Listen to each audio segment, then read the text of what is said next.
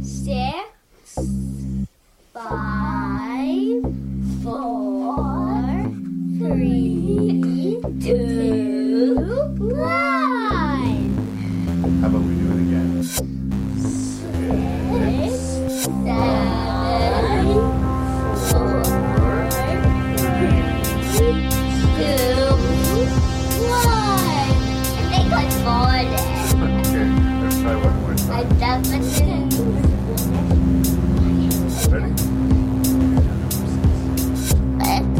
I can move you.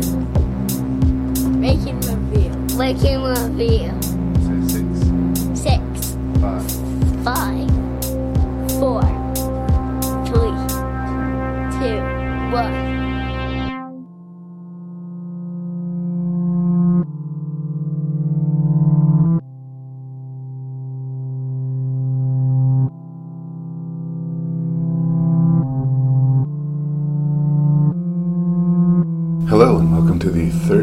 episode of Rank and Review Ghostly Returns.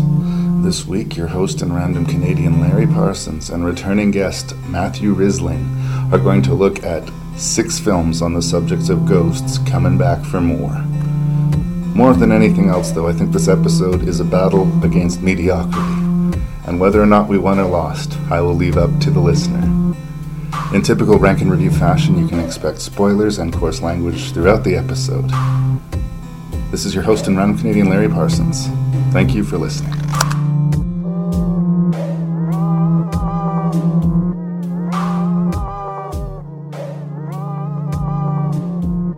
I'm just rolling. It's just like that. I started recording.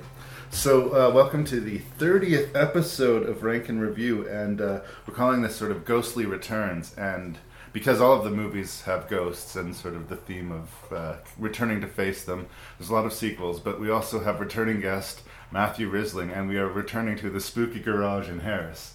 And uh, also co piloting special guest star this episode, J. Adrian Cook. Hello. This is the sound of my voice. Go ahead, do it. What? Say, this is the sound of my voice. This is the sound of my voice. Should I say hello too? Yeah, This, yeah. this, this is the sound of my voice. Wonderful. I, I, a lot of uh, really professional shows do that at the beginning, so I like to have the illusion of being professional. Uh, so, again, you chose the list, Matt. This is all your fault. I did not choose the list. I made all of the lists, but you chose this list out of many. That's not fair to put this on me. Uh, you, I was giving you a lot of options, and you heard white noise too, and were just sold instantly. You needed, you needed closure on white noise. Uh, So, as you listeners out there in Radioland can probably guess, we, we've got a batch of treats for you. it's funny because I, I remember looking at the list and saying, "Well, this is not a good list of movies, but it'll be fun because it'll be Matt. We'll have fun with it." But I have to say, upon looking at the movies, I think overall this is a stronger list than we had last time, and that kind of surprises me because uh, uh, you wouldn't necessarily expect it looking at the titles. Yeah, what I thought uh, after having seen all of these uh, movies is that there's probably nothing on this list as bad as anything in the bottom three of the last time I was on the show, and there's nothing as good as anything in the top three. So we're we're right here in the middle of this. We're studying mediocrity, sandwich. the middle ground. um, and we're also looking at a lot of sequels, and we haven't done that a lot. And um, I, I, I want to look at every aspect of the horror genre, and to ignore the sequels, I think, would be a mistake. Uh, that's where a lot of the criticism uh, comes to the horror genre, and deservedly so, because diminishing returns are a, a real thing in the horror genre. And when you have things like Children of the Corn going to nine movies, you get some pretty bad shit. um, so I think it's interesting. Uh, obviously, we're familiar with the world of white noise, but you said you watched the Paranormal Activity 4 having no reference to any of the other Paranormal Activity movies. No, I have some some understanding that they involve somebody setting up a camera in the house, and then a ghost jumps out at some point. So You're uh, caught up. Yeah. so I, I imagine this was fairly typical of the franchise.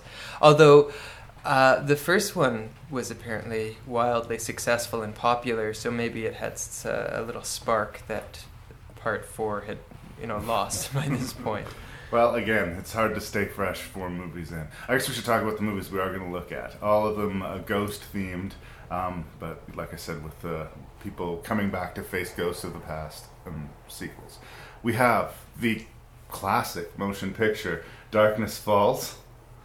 The We- modern classic, Modern the classic. instant modern classic. Uh, memorable 80s scarathon Poltergeist 2, The Other Side. Um, we have the American version of The Grudge 2. We have Paranormal Activity 4. We have White Noise 2 The Light. And last but in no way least, we have Sometimes They Come Back. Because we need some more Stephen King in this podcast.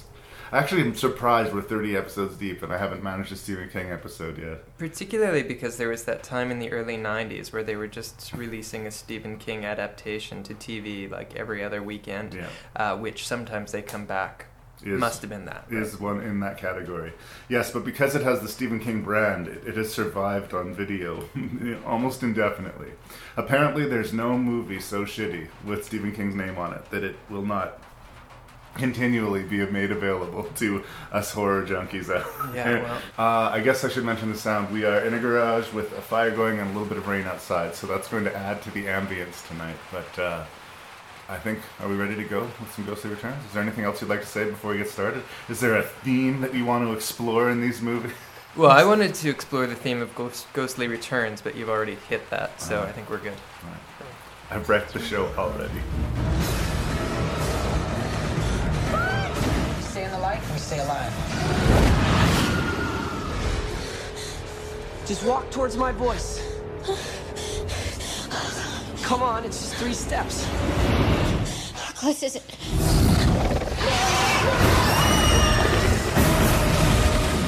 This winter, evil rises. Darkness falls. Okay, so Jonathan Liebesman, and I hope I'm saying that right, is the director of Darkness Falls. He was uh, made his name uh, doing a sort of short mini film to promote The Ring 2. It sort of comes sandwiched in between the uh, American release of The Ring and the really terrible sequel that they made of it subsequently. Um, so he got hired to do this movie, Darkness Falls. And apparently, it was a bit of a rocky production, and uh, his first foray into Hollywood was a not a very satisfactory experience for him. Happily, though, the film performed really well. It made uh, a lot of money. It made more, well more than its budget back. And uh, the only real question is for this spooky Tooth Fairy ghost movie, for a movie that cost a little and made a lot, why no sequel? Is it possible that they made a movie so lame and unmemorable that they decided not to bother going back to the well despite easy money to be made?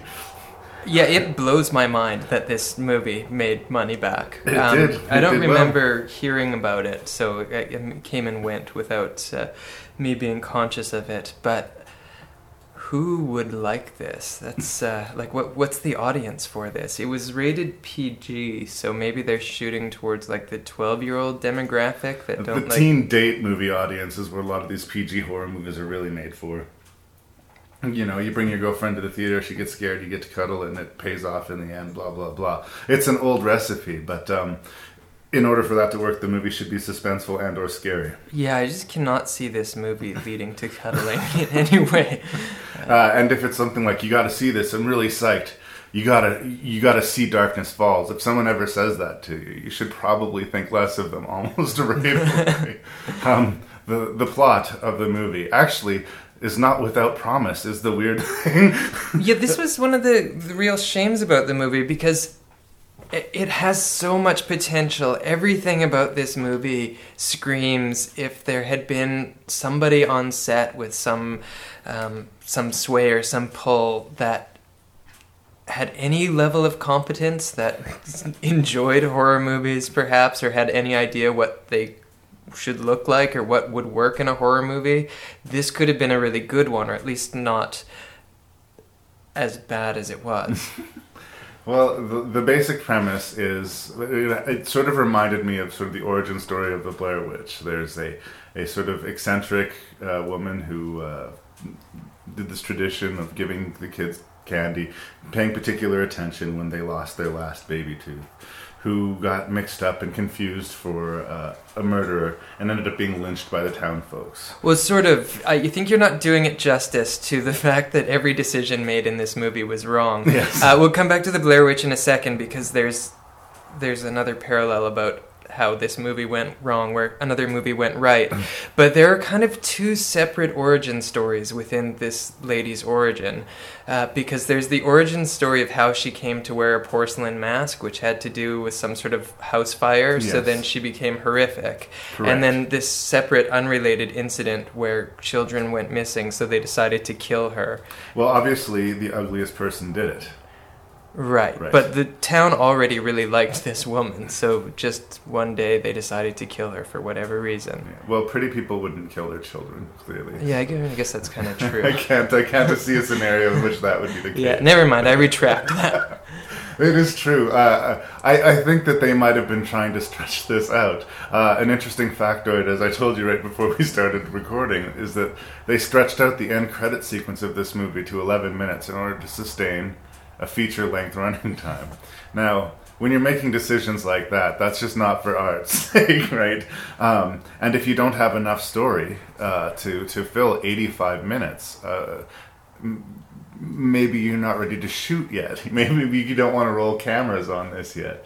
Um, Well, I got a really strong sense from the beginning when we get this woman's history or histories in this voiceover that was uh, reminiscent of a Peter Jackson Lord of the Rings movie where we just want to get all of this exposition out there. It's like somebody has to make the decision. We need to know who this person is, so should we show them or tell them? Okay, we're gonna tell them. We can eat up a few more minutes doing that. Uh, it felt really tacked on. Uh, this is where I want to come back to the Blair Witch Project because the Blair Witch Project, although I didn't think it was the greatest movie ever, had one of the greatest marketing campaigns, and Yeah. and we got to know who the Blair Witch was in bits and pieces online and through this great documentary, and it never sort of forcing, shoehorning this clunky exposition right at the beginning. yeah. Um, and it's just the difference between somebody that wants to create something interesting or something artistic and people that just want to get this out of the way, I guess. They didn't. Well, the template does again. It sort of feels like it could have been written into written by a machine. You know, uh, a tragic origin story, disfigured old woman, tooth fairy, sort of a fairy tale angle into it. A lot of these things are just sort of thrown, seeing what what sticks and what doesn't. But uh, I, still think that it's sort of bizarre uh, that they had enough elements that it shouldn't have sagged as much as this. I don't want to be like all about hate for this too, but there's not a lot of good things to say. But I am going to say this: Stan Winston, late great effects man, did the design for the the Tooth Fairy creature. And on its face, it looks kind of creepy. And the way it moves in and out of the shadows and it's adverse to light, like there is a visual aesthetic there that, that could and almost should have worked. Yeah, I agree, and I think it actually started off pretty strong for the first, uh, not counting the clumsy origin story, but when the movie actually started with the little kid in his room, um, you know, it was actually doing a pretty good job of building up suspense. And it spent maybe five minutes building up a lot of goodwill, and then the next 70 minutes or so just trashing it. But I really feel like the, the director wanted to make a harder, scarier movie than he was being allowed. I don't know this. This is just me inferring from what I've uh, read. But I know that he followed this up. He got hired to do the prequel to the Texas Chainsaw Massacre. and I think that he was basically working out a lot of his demons that he wasn't able to express in this because that movie is fucking dark. And I get the feeling that that was his impulse and that maybe if. Uh, he was let uh, let more to do what he intended that this would actually be a scarier movie and have a little more bite to it. Because what's really frustrating is that there is potential here. The cast isn't great but they don't for the most part loudly suck. There's some weird accent issues in some of the performances. You can tell that they're putting on an American accent, but uh, that's something that uh, I- I've just sort of been developing more of an ear for that might stand out more for me than for other people. But Yeah, I didn't. I, I mean, I heard the the American accents things a little bit, but that wasn't that wasn't a big deal. Um, this had the feeling to me like one of those movies that had a lot of people writing it and rewriting it, and there was just no um, there was no concept to it. Yeah. There was there were too many things going on at once. And uh, although we guess we understand the rage of the the, the creature or whatever, we don't really necessarily know specifically why she's got such a particular rage for our main protagonist. And uh, I can answer that. Actually, Yes. uh, he escaped her once. well, he peeked. You're not su- you're not supposed to look when the tooth fairy is in your room, and he saw her. Right. And the same thing happens to the kid in the in the future. Yes. he Uh, that. and this is the plot that we have not really done service to. But yes, a survivor of a tooth fairy attack. Just gonna call that. He survives a tooth fairy attack, but his mother doesn't. He abandons the town, returns years later to have a rekindled love interest question mark with a girl he kissed once 15 years ago. Well, she calls him right. He's living in Las Vegas because they have Right. lots of lights in Las Vegas, uh, and she gets him to return to the town because I guess he had a thing for her still, or maybe because he felt um, a kinship with that child that had seen the Tooth Fairy. Um, yeah, it's very vague. That's the other thing. I, I talked to you about this before we, we started recording. I was like, I'm a little bit worried about this review for Darkness Fall. A is because I, I don't want to all be about hate, and B because I've watched the movie twice now, and my memories of it are very, very fuzzy. like, it's there's something really boring about it. Like. For a movie as short as it is, it really does feel like it takes forever in some respects. It certainly does go on. I actually hit a point, I don't know when, maybe about the halfway point, where I started um, to really appreciate how inept it was. Uh, it was. I mean, I don't tend to watch a lot of those movies that are so bad that they're good, and I never go out seeking them. But it was just so delightfully incompetent that it was hard not to be charmed by it at a certain point.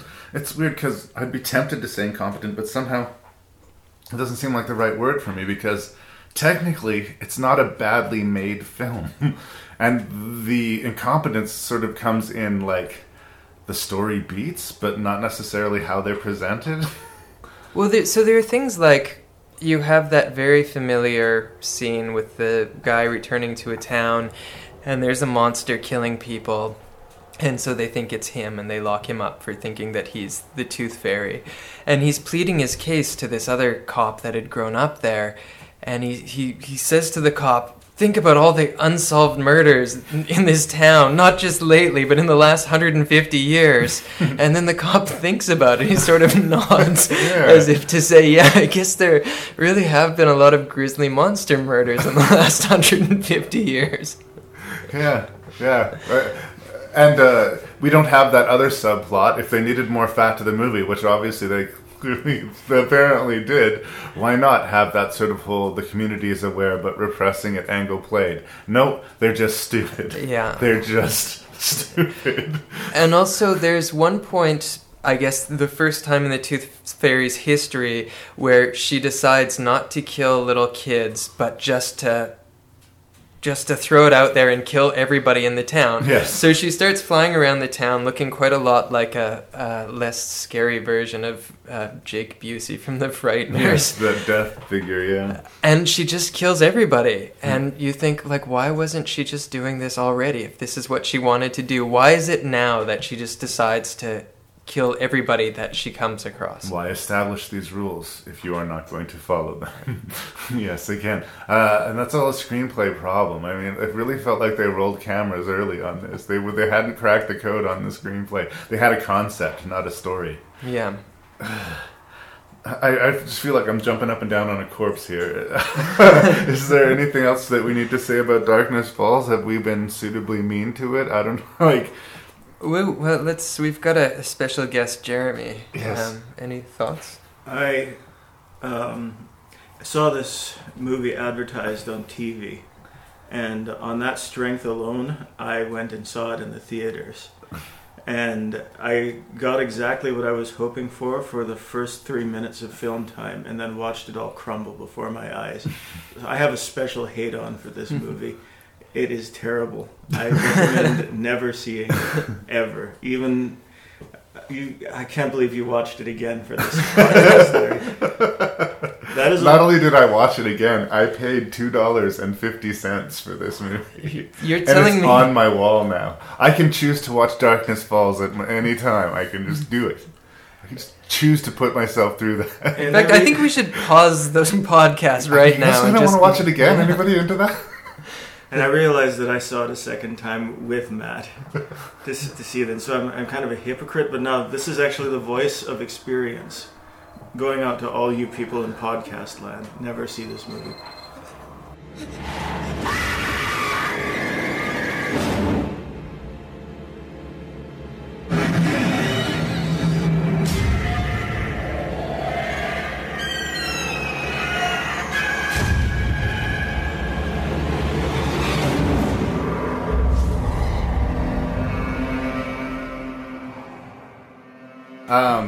So Takashi Shimizu, we're gonna say.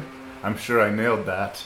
Uh, the director of the original uh, Grudge film, or, or Ju-on, was hired by uh, Sam Raimi's production company to do the sequel. He also directed the uh, original remake, and uh, it seems like a re- pretty good thing. They're they're they're they're giving real credit and faith to the source material's creator. Bring it over here. We want to bring it for our audience. So uh, that would seem to be a good idea.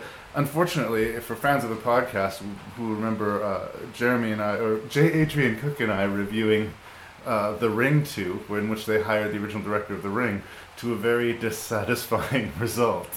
Um, all of this leads to the important question that I, and this is the question that I think most people think of when they think of these grudge movies. Would you sleep with Kyoko, the evil, vengeful grudge spirit? Um, this is before or after she becomes an evil, vengeful grudge spirit. I put that in your court. I would say yes. Yes, I think I don't know. There's something sexy about that evil bitch. I don't know what's going on with me. This scene where somebody's hiding under the blankets, and then her evil face peers up from under the blankets, and think like looks like she's just about to be generous. So that's nice. Uh, these movies are kind of review proof in some way, in that they are a little bit anti-story. Uh, and I don't know if this is just being faithful to the sort of Asian horror thing, where uh, a bunch of inexplicable, horrible events happen, and we just sort of take it in and move on to the next scene.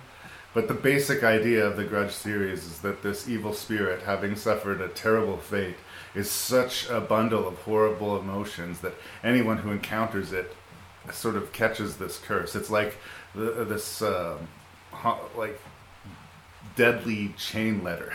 If you if you see this ghost, you're fucked. And if you you don't even have to see the ghost. Like the ghosts, well, in the original anyway, the ghost. I think in the remakes, uh, the ghost just chooses you. So you may or may not see it, but you're fucked. yeah. Just when, once it decides you're fucked, then you are.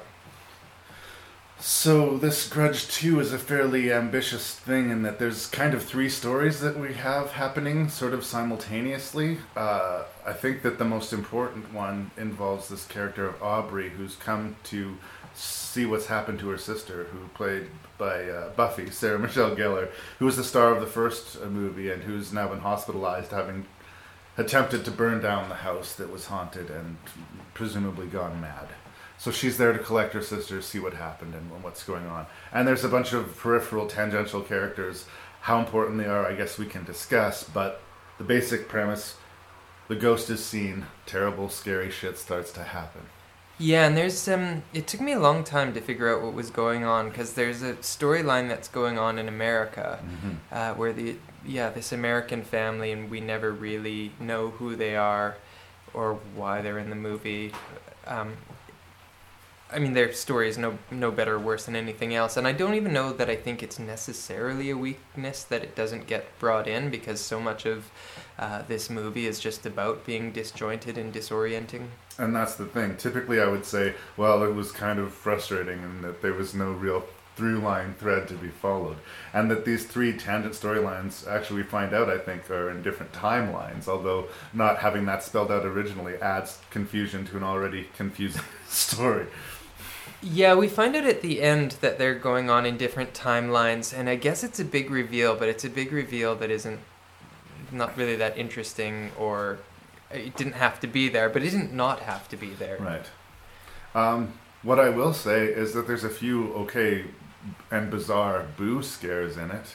Um, this evil Kyoto, Kyoto ghost seems to be able to show up, pop, pop out of literally anywhere. Uh, I remember memorably under a blanket, she pops up underneath and out of a, a bucket of uh, chemicals in the in the black room, and uh, guys developing photographs. Um, so she has this ability to pop up and boo in places that we're not used to seeing things pop up and boo. And I think that sort of might be the thing about the Ju-on Grudge franchise is that you know there's going to be a boo, but you don't necessarily can't, you can't really predict what corner of the frame it's going to come from. Yeah, I mean, the original was, uh, I think it was a made for TV movie in Japan. Uh, and I think what was going on with it, uh, it was wildly popular and had nothing really resembling a story at all. Right. Uh, and it was basically these little, maybe five or six minute vignettes of people in places and then a ghost coming out in interesting and creepy ways. So there was, it had low stakes as far as the story goes, but it was interesting to watch just to, to see how this ghost would pop up or, you know. And I think that's what keeps me a little bit at arm's length from the Grudge movies is that I'm kind of a story guy. So what I will say about the Grudge 2, and where I think it actually may have an edge on the Grudge 1, and we're talking about the remakes here, of Yep. course, uh, is that I feel like at least one of these three stories, uh, all of them really do, but one has a fairly conclusive ending to it that tells me something about Kyoko and this Grudge curse. And uh, I didn't get that in the first movie, and it frustrated me. Uh, Okay, so I, I'm perhaps a little bit confused about this because the ending ending, well, I guess there were sort of three ending endings. correct. Yes. There was one where Aubrey finds out what it was like to have been Kyoko. Kyoko? She basically relives Kyoko's death, and she dies during it. But right? what was the point of that? What did we learn that we didn't didn't learn in the very first scene in the movie when it said that this guy killed his wife, um, and killed the kid and then killed the cat? For me, it was that her neck was broken and she was still alive, laying there watching the rest of it happen. Oh, okay. Uh, that that sort of as she was dying, she saw the rest of her family destroyed, which is sort of what what cooked this whole evil anger within her, which became this curse. But not having that in the first movie, it was really just a series of inexplicable and creepy events, and I didn't know I didn't know how to sit on it.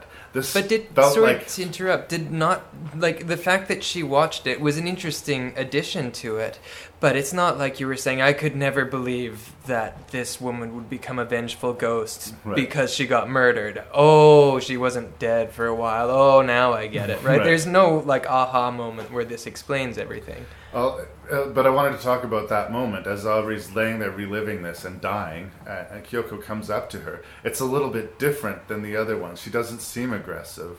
When she comes up to her that last time, it's almost like she's meeting Aubrey and sort of saying, "See, this is why. This is me." And for the first time ever, uh, she's not 100% just evil to me. She, uh, there's almost a recognition between the two of them. I, I thought that's what they were going for. That might just me be me, but I felt like there was more of a, a finished story here, plot wise, than there was in the first film, and I liked that.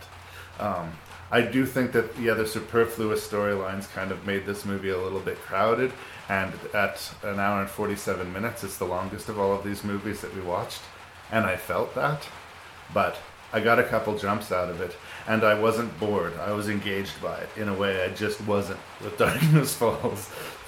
I got a sense that one of the superfluous plot lines about the American family, there was something kind of cynical about that, where to me, I thought maybe they thought that their audience just wouldn't care very much if there was a ghost in Japan killing Japanese people, right? Because this is the, the final ending where that little kid uh, confronts Aubrey in the hallway of his apartment in America, and we learn that it's her, and he says, "You've brought the ghost to America," and like, okay, now finally that's scary because it's in America. It's in America now, and that's of course where The Grudge Three takes place entirely. the The first film and a half took place, you know, where the where the story originated but they eventually brought it, I'm sure, for budgetary purposes, back to the Excited States. Right. Uh, and yes, so that they can they can stare, you know, they can justify the fact that the cast is entirely uh, Caucasian in a world that is entirely not. so, um, but again, I don't want to overpraise the movie. It's not like I'm foaming at the mouth, excited to like. You must see The Grudge 2. Put it on your list of things to do. But in this stack of movies, uh, I, I didn't think it, it loudly sucked. No, and it had gotten off to an inauspicious start with me, um, much in the way that the narration uh, voiceover at the beginning of Darkness Falls was a big red flag that Yeah. maybe you're getting into something that you don't want to be getting into. Um, the Grudge 2, the first trailer was for Ghost Rider. But okay, this is the caliber of movie that we're dealing with. We've got the same audience interested in both. Um, it was better than Ghost Rider. Uh, So's dental surgery. Um, yeah, I thought the visuals were pretty consistently creepy. Um, I there was a few scenes that I thought looked really neat. The um, what's that woman from Flashdance? The, the right, Jennifer Beals? yeah, Jennifer Beals pulling pouring uh, bacon grease on her husband's head out of nowhere. Ow. Yeah, that seemed like that would suck a lot. Yeah. And then there was that other scene with that woman drinking the milk out of the container, and she drank the whole container and then puked it back into the container and then re-drank it. Yeah. That uh, Very stayed with me. strange. Very strange. Yeah. Um, again, uh, how well it all fits together, I guess, could be debated. One thing I do like too is that uh, the movie didn't pull any punches. For some reason, I was kind of surprised that the Aubrey character uh, died. Uh, they kill off the Sarah Michelle Gellar character early in the movie, her sister, and this whole quest to see what happened to her sister. I guess I felt like we were going to be boiling towards like a, a happier ending for her, and the fact that they didn't kind of surprised me, and I kind of liked that, you know. Uh, she found out what happened to her sister, but she died in the process.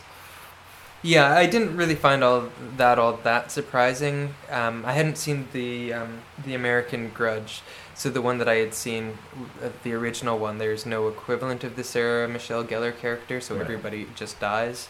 Uh, so I was a little bit surprised to find out that there was somebody that had had some contact and lived. Yeah. This is also a classic sort of horror movie sequel thing. It's usually sort of a badge of a sloppy sequel because they didn't want to pay the the, the stars to, to return to star again. They, the, their agents now are asking for more money, Right. so they say, okay, well, we'll just have you here for a day and we'll kill you off. This happens a, a lot in, in these movies. And her death struck me as actually being pretty abrupt. Yeah. Uh, that was a good surprise. yeah. Not exactly a jump, but a, an interesting. I wasn't moment. surprised that she died, but I was sort of surprised how it played out. I guess. Yeah. Yeah. The fact that she wasn't top billed sort of told me that Sarah Michelle Gellar wasn't going to make the end credits. Yes. Uh, anyway, is there anything else we need to see about The Grudge 2? I liked it. It didn't make me I have to see The Grudge 3 right now. yeah, like you said, it was the longest of the movies uh, that we watched for this list, and I think it might have felt like the shortest. Hmm. So th- that's saying something. Not that it felt particularly short, but it didn't feel long. It went down easy. Yes.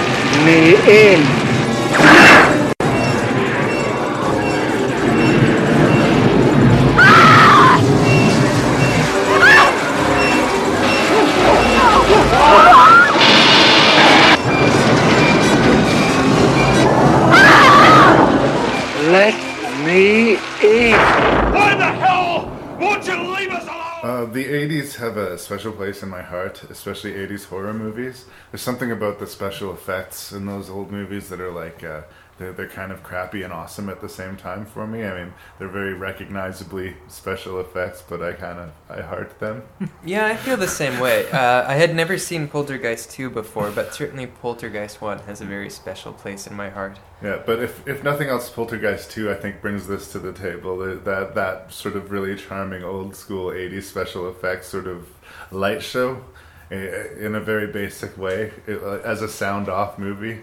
Uh, it's a faint echo, uh, or maybe fitting quote unquote tribute to the original Poltergeist. But the original Poltergeist, I I personally hold in high esteem. But it's again one of these movies that I saw at a very young age and made a, a, a pretty sharp impression. Uh, looking at it as an older person, yeah, I can see it's a little dog-eared and there are problems. But looking at Poltergeist 2, the other side, is a different animal altogether. I don't bring any real baggage to it. In fact, my memories of it were very, very vague. Uh, there was some Native American spirituality involved in it. It was basically my vague memory of it. Um, Yeah. So I'm happy to say that I don't think it's a wall to wall catastrophe, but it is bizarre. There is a charming sort of 80s ness to this movie, and in that sometimes the 80s qualities of the movie will overtake it and become so distracting that it's hard to enjoy. This sort of lands in that sweet spot where it, it's it's it's charmingly nostalgic. Yeah, there's something sort of innocent about you know seeing a young, bemulleted Craig T. Nelson before he became a Fox News pundit. Yeah. Uh, when he spends his time with his family, he seems like a charming guy, and you know the family seems charming in that '80s made-for-TV movie kind of way. Yeah, yeah, he really does honestly project like this this loving wholesomeness. Like he really he is a good actor because I know in real life he seems to be nothing like that at all. But uh, I actually do think he gives a good performance in it. And uh, whether or not this was a paycheck production, nobody in the cast seemed to treat it like that. Everybody here was trying.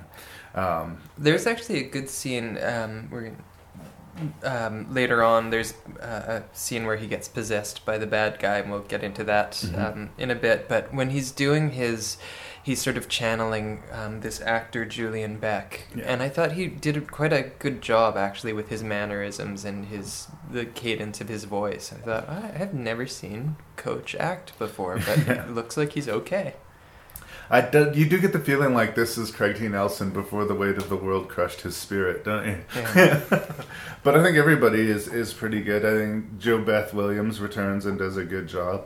Um, the movie picks up fairly directly after the original one. Their house has been destroyed, and the entire area where they lived has now been sort of barricaded off and has become the site of this dig for paranormal research and study, presumably. Yeah, and I thought there was a an absolutely charming scene. It was a throwaway, so it didn't have to be there. But um, when they were trying to get the insurance money to pay for their house that had been ghosted into another plane of existence, and uh, the insurance uh, company was not paying out because they just their policy didn't cover ghosted into another uh, plane of existence. But you know that well, I wonder how much that coverage would cost. You're thinking about getting that. I'm thinking that about it. You're a homeowner. yeah, I do. I, I I want my house to be here for the long haul. So obviously, they understandably need to re- relocate. They have no home, but they don't have any money, and they've fallen on sort of desperate times, and they've ended up living with uh, JoBeth Williams' mother to sort of uh, pinch the pennies and sort of re, re basically restart. So the family dynamics is still there, still solid. The the surviving cast has returned. Of course, at this point, the actress who had played the eldest daughter had died, uh, feeding to the myth of this whole poltergeist curse, where every movie people seem to have bad luck and deaths seem to accrue. Uh, kind of a an icky way to market your movie, but not. They at least it's not new to Poltergeist. This is something that a lot of horror films have sort of tracked. We're dealing with a supernatural subject, so uh, we've stepped into a domain we shouldn't have and have been punished for it. The what I did like is that the family was back and and that that sort of feeling was of sort of Spielbergian love was still there. They didn't change things up. They didn't do the typical 80s sequel thing of going darker and dumber, right? Well, I guess maybe darker. Yeah, in some ways darker, in some ways not so dark. Um, so in the first one, when I was a little kid, there was a scene. I, this, I saw it on my seventh birthday. There's this horrifying scene of a guy looking into the mirror as his face rots off, and they decided, I guess, to reprise that in Poltergeist 2. But it was this ridiculous scene where the kid's braces kept growing, and then they got wrapped up by the braces monster. Um, I, don't- I don't know that I would call that darker. Yeah, That was more it's like definitely strange. Pee Wee's Playhouse version of poltergeist activity. Strange to the point of absurd. And they revisit this later with the worm and the tequila, I think. Right. Um, we've still failed to really get into the plot. It's a little bit convoluted, so I'm going to Oh, attempt it. please, yes. Um, they're living with, like I say, JoBeth Williams' mother, who we find out is clairvoyant and has been the whole time. But uh, in this way, there's a special bond between Carol Ann and her grandmother. The evil spirits who were very attracted to this powerful psychic, Carol Ann, have not stopped being attracted to her, and the fact that she's moved away has not been problematic. This one powerful spirit, um, played by the late great Julian Beck. thank you, uh, has tracked Carol Ann down. And uh, presumably, much like the first movie, wants to possess her to make himself more powerful. We find out through the story that he was the leader of a doomsday cult, and that he and all of his followers buried themselves alive right around the site of where their house was. And the typical battle then ensues for the family to wrestle Carol Ann away from the evil spirits. Yeah, that's the basic plot of the movie. We do get into some Native American uh, spirituality with the uh, inclusion of uh, Will Will Sampson. Sampson. Um, he sort of takes up the Tangina role. She's also in the movie, but uh, she plays a much smaller role in the scheme of things. So yes, very familiar ground, but we are in sequels. We we came here expecting that. What worked and what didn't. Um, well, probably one of the few things that worked besides the general charisma of the family, which wore thin pretty quickly. um, you- you're sort of on side, and then maybe a little bit too on side. It felt like a bit of a milk commercial after a while. Um, but Julian Beck as the villain or the ghost uh, was perfectly cast. I, I think he and his agent must have been really excited when they th- get this script that calls for this living, walking scarecrow of a man with a naturally baleful face. Like I, I can do that. That's Nailed it. exactly how I am. Well, there is a scene of confrontation at the, the front door of the house where he's basically demanding to be let in. Which I gotta say, it was probably the one scene in the whole movie, but I, I straightened my back in my chair and I was like, that's creepy. That is a creepy scene. A lot of the other scenes, they're going for scares, but like I say, it kind of tips on over past creepy into just weird and abstract. But that scene of him demanding entrance and that sort of weird vampiric sort of angle that he can't really get in and fuck with them without being somewhat invited, and he ends up sneaking in the back door using the sin of alcohol. Right?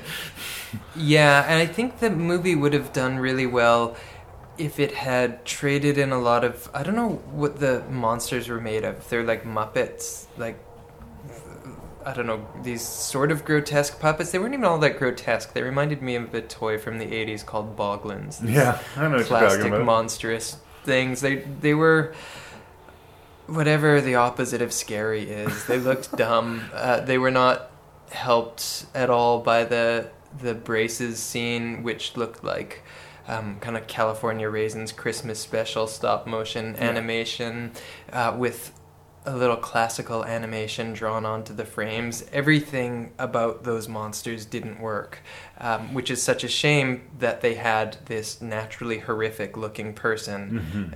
Why not just do more of that? And Um, he was scarier than any of the special effects. That was all performance, and uh, bravo to it.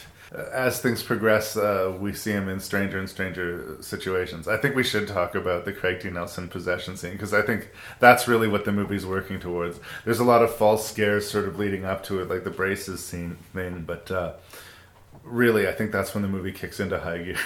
Sure. Do you want to talk about it, or Well, the amount of stress that the Craig T. Nelson character's been in is obvious. They establish it early in the film, and he is trying to put a happy face on it. But as shit continues to get real, you know, uh, it's it's hard for him to deal with, and he eventually does the classic sort of movie family the worst crime that a that a dad can do in like a sitcom, which is get drunk and yell at the kids of scene. Um, he doesn't even yell at the kids until he gets possessed, That's he? true, He it's just true. drinks tequila. But somehow the this evil entity manages to sneak into the worm in the bottom of this tequila, and uh, he consumes it and is possessed by it. And like you say, his performance of uh, the possession, Craig. Nelson. As much as I think the guy's a dick, really good acting, and. Uh, but there's this really bizarre moment where he, uh, in order to expunge the spirit, literally vomits out this monstrous thing. It's like Which was actually a charming movie. That's uh, I've got in my notes uh, that at that point it felt a lot like Evil Dead 2 or maybe Army of Darkness. So that particular puking up the tequila worm was one of the high points in me, even though it was not scary whatsoever. But I agree with what you said then. Out of a different movie, right? Like it seemed like this scene was supplanted from a much weirder, even like naked lunch type of movie, you know, that you would not bring the kids to. And I'm still flabbergasted that this was sort of aimed at the family audience because this movie is pretty bleak and dark in a lot of ways. Was it? I don't know. The uh, climax where they go into the original house where their hole had been uh, swallowed up into, and then I, I still don't really get what was happening, but they were just flying around in that olden days special effects where they were obviously just standing in front of a green screen Yeah. and then they had a sky superimposed behind them and then some monster flew past them and they used their family power like it, it got it started out as what felt like a made for TV movie and then had some potentially interesting moments with the um, the ghost villain got weird and then just got dumb in a Disney way. It, it felt like something like the Flight of the Navigator when back in the 80s when Disney was doing a lot of live action movies. Yeah. There's the, they were trying new things. Whether they worked could be debated, but up until the climactic sequences of this movie, they're at least trying to do new things. I found strangely a lot of the Native American spirituality just seem a little bit awkward and forced and didn't feel genuine. In But- fact, I think uh, I appreciate how respectful you're being with Native American, but you probably should say Indian because I think it captures the nuance of that character and those elements. But you think like with Will Sampson that they, they were probably at the time taking it seriously, but it just it just it feels like they're playing make believe and it feels a little condescending. Whether or not it was, that's how it came across to me. Uh, yeah, I mean, I have lots of notes about that at the beginning, how tacky it seemed, but there was uh, one conversation where Craig T. Nelson said he didn't, I don't have a problem with, quote, these people. and I've read Bury My Heart at Wounded Knee. Um, and I, I actually wasn't sure if that was the movie being kind of funny in an ironic way or just being more clueless politically. Yeah, it seems like it'd be almost too smart for the rest of the movie to match. So I'm leaning towards the latter, unfortunately. I read "Bury My Heart at Wounded Knee." It seemed like too far. Like it just nobody could say that without realizing that that's what a racist would say. I am absolved because I read a book. Ergo, you people are okay. These people, These people, you people would be racist. it's quite confrontational. Where I was going with is that at least they were trying new things. They were doing weird, maybe not particularly effective things, but they were trying new things. But by the third act, we're back to the first movie. They're sucked into the other side. The power of the family keeps them together. The biggest added wrinkle to that climax is, as I've said before, uh, the really annoying fact of a character who has died, the grandmother, coming back to guide Carol Ann back to her family. I've said it before, I will say it again. If you kill off a character in your movie and that character's ghost comes back to save the day, it's going to piss me off.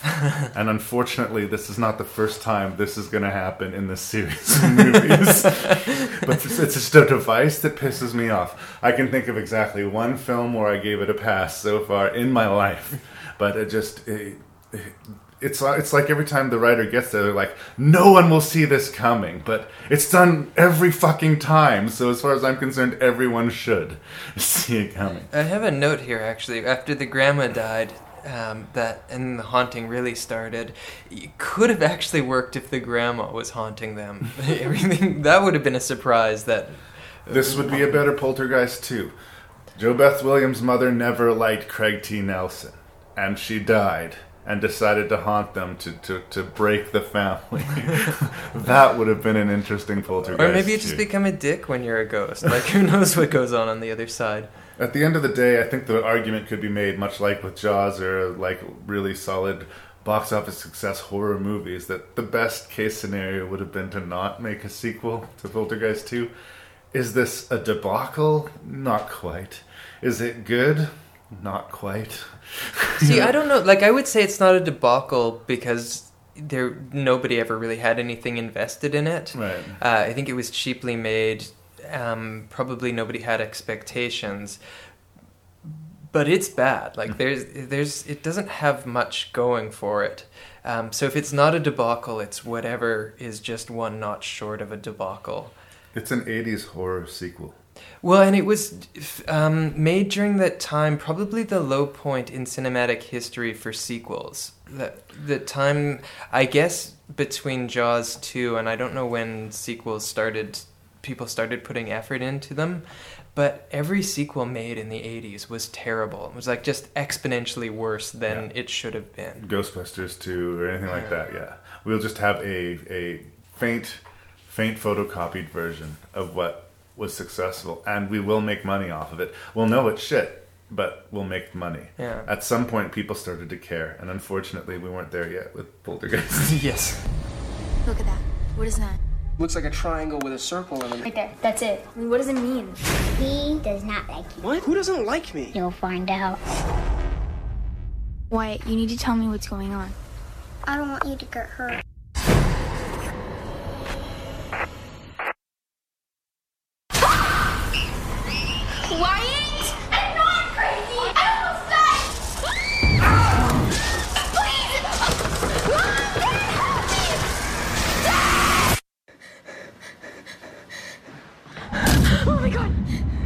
Paranormal Activity franchise, I think, is actually, as horror franchises go, kind of interesting.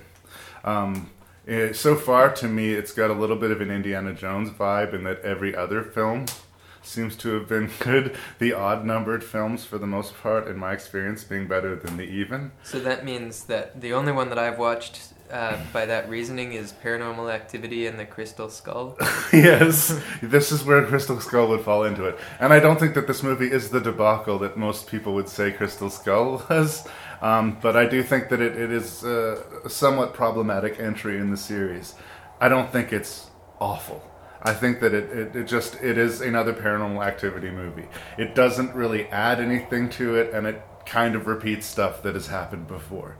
And as I said to you before we were going to review this, I, I hate taking that kind of baggage into the movie because I shouldn't necessarily need to compare this movie to all that came before it. I should be able to just judge it on itself. But they've done this scenario better within this series would be my bullet point when I get to talking about this.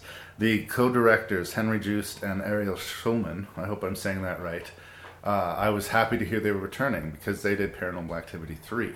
And I think that arguably has some of the scariest mo- moments of the entire franchise. But I think that this might be a problem of the speed with which they're trying to crank these movies out. Because a year from the release, almost to the date of Paranormal Activity 3 hitting the theaters, here comes Paranormal Activity 4. And with the same people involved in the writing and directing of both, they were doing this at a dead run. at a dead run. They would have have to have been. So I understand where the problems came from.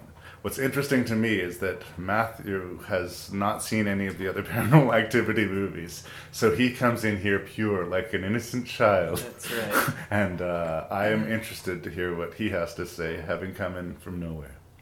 Um, yeah, I I was a little bit confused by what was going on. O- on the whole, I thought it was fine. Um, I it wasn't hilariously awful like Darkness Falls. It wasn't particularly good, not particularly bad. Um, there were I thought it was good with jumps because it's all like it will be somebody talking to a computer on Skype and then something happening and it was a false jump and and it, that sort of happens a lot. That was the rhythm of this show, and some of them were actually good jumps. Sometimes I did, uh, I did get startled. I was a little bit curious if that was what the Paranormal Activity franchise is all about. It's just a series of false jumps and then something happens at the end, or if that's just what this one was. I would say that the template is absolutely sort of established at this point, and that it's a series of spooky events that escalate. We start typically small, a little thing moves, or uh, something inexplicable like a door, and we get bigger and bigger and bigger. Um, what they try to do with the, the new entries is find new ways to show us the ghost. The most obvious and distracting in this one being Xbox Kinect, which this movie seemed to be in some ways an elaborate advertisement for at times. Oh, I didn't mind the Xbox Kinect Ghost actually. It's funny that it, there were there was a time in my life where this kind of clearly blatant uh, product placement would have really distracted me. But it is kind of cool the way the the Kinect scans the room and it sort of makes a little dot grid of everyone in the room, and that it seems to recognize the ghost. um, Now, one of the things about this movie starting slow and then getting bigger and bigger, I, don't know if the other ones do this, but this movie actually started big. It started with maybe one of my favorite deaths of any of the movies that we've uh, watched for this podcast, but with some woman, I guess these must have been familiar characters from another movie, and some woman walks up to another woman and like punches her across the room, but in a way that it looks like it would really hurt to get punched across the room. like it didn't look comical. Yeah. Then what you were looking at there is basically a clip show of events that happened in Paranormal Activity 2. Okay. So you had already seen that. I scene. had already seen that scene, yes. They were just orienting you. Um, basically, the plot is an unreasonably attractive but inappropriately young teenage girl and her family uh, have a new neighbor that moves in across the way. And viewers who are familiar with the Paranormal Activity series will recognize them to be Katie and Hunter. Um, Katie has been possessed by uh, evil and has stolen Hunter from her sister and killed her sister in previous movies. Spoiler, spoiler, spoiler, spoiler. um, but we know this. We know that there's something sinister across the street right away. And I'm sure it didn't take long for you to figure it out. Um, and that's what I liked about some of the scares in this movie, too. I really, like, my least favorite thing. As a rule, I don't like false scares. Like, you keep telling a story, and if you stop for five minutes to set up a false boo, I hate you. And if you stop for five minutes to start a, a false boo that involves a cat, go fuck yourself. I just, I, I, I, I- it's retired, done. Don't do it. But it's interesting because what we see is that we get false scares just seeing this little kid in a place that he shouldn't be. Yeah. Uh, just the fact that he's there is scary. This little six-year-old is in the top of this treehouse at two in the morning by himself, and they don't expect to see him there. And they turn the corner, and just him being there, scary. And some would argue that it's a false scare, but it isn't. You know. well, and part of it is the nature of the medium or whatever, because so much of this is viewed through Skype or something like that. They're taking their laptop around. So always most of the things aren't in the frame, which automatically creates this tension. Yeah. Um, and yeah, I thought the I thought they handled the creepy kid quite gracefully because you can get a little bit heavy-handed with creepy kids. Uh, perhaps if that one guy mentioned fewer times that this kid is creepy, I think mm. we, we already kind of got it. But you don't have to tell us. We're watching a creepy movie Yeah. with a creepy kid. Thank you, thank you. There's also, I thought, a really good sort of suspense in a sort of pendulum sort of way with the the dropping knife sequence. Oh, I totally forgot about that. Do you know what I'm talking Yeah. about? Yeah. Uh, there's a, a knife just lifts off the table, and you, you spend the whole sequence waiting to see when and if it drops. And uh, it does drop, and you get a little jump out of it. But the, the weight of that suspense makes that whole scene, which would otherwise be kind of banal, have all this extra weight to it. And this these are the things that they've taken from the previous movies and that, that work pretty well. Um, they just didn't reinvent the wheel at all for this movie. Um, the where they were trying to add stuff to, like I said, it would be the the Kinect Vision and the Skype would be the two extra angles. Basically, in the previous movies, we either had people who were smelling a rat and trying to document the stuff, or they just had pulled security footage. Okay. Uh, I think an interesting question that I hope that this series gets into at some point is who is assembling this footage? uh, we don't know, but uh, there's a series of these tapes now, and uh, seeing how this paranormal activity has affected these families. And is it this weird coven thing that we're introduced to? Where are these tapes coming from? I hope Yeah, that that I- gets explored. I would imagine that coven that I mean, what do they do all day? they just show up in the last scene to kill everybody. So I, I guess they have lots of time on their hands. Um, but yeah, uh, the ever escalating scares which leads to violence and death is absolutely the same template of paranormal activity.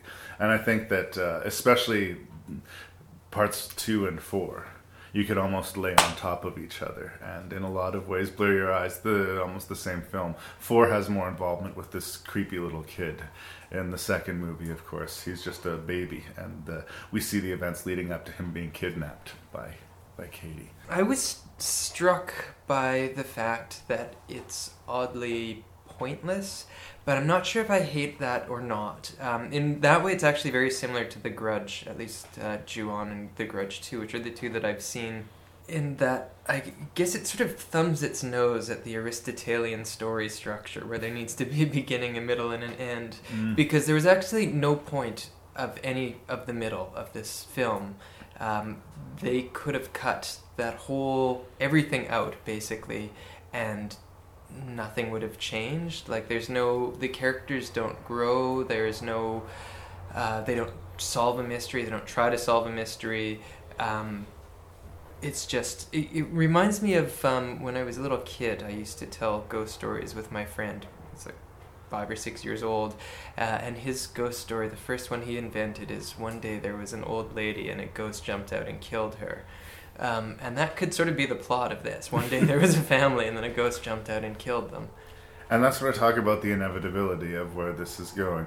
Uh, knowing where we are in the paranormal activity world and knowing how these movies work, I had no reason to think that anybody in this family was going to make it to the end credits. And none of them do. I was not surprised by that. And moreover, some of the deaths that we see, we, we are witness to, we've seen before. There's a net, neck snapping, which seems to be Katie's preferred method of execution. Uh, it's sort of well done, like the shots well done and fairly convincing, but we've seen it before.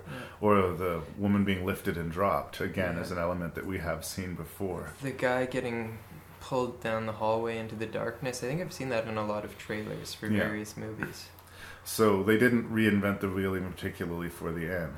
The only added wrinkle that they have here is all of these bizarre women that we see all over the place. So that this evil is being served by some sort of human contingent now as well. Well, yeah, apparently there are, because the two kids were adopted, so maybe there are these adopted kids all over the place. So there's, um, for those that haven't seen it, there's the creepy kid that we've mentioned, but he befriends the young child in the family who Yeah. actually does live because he becomes the creepy kid, presumably from Paranormal Activity 5.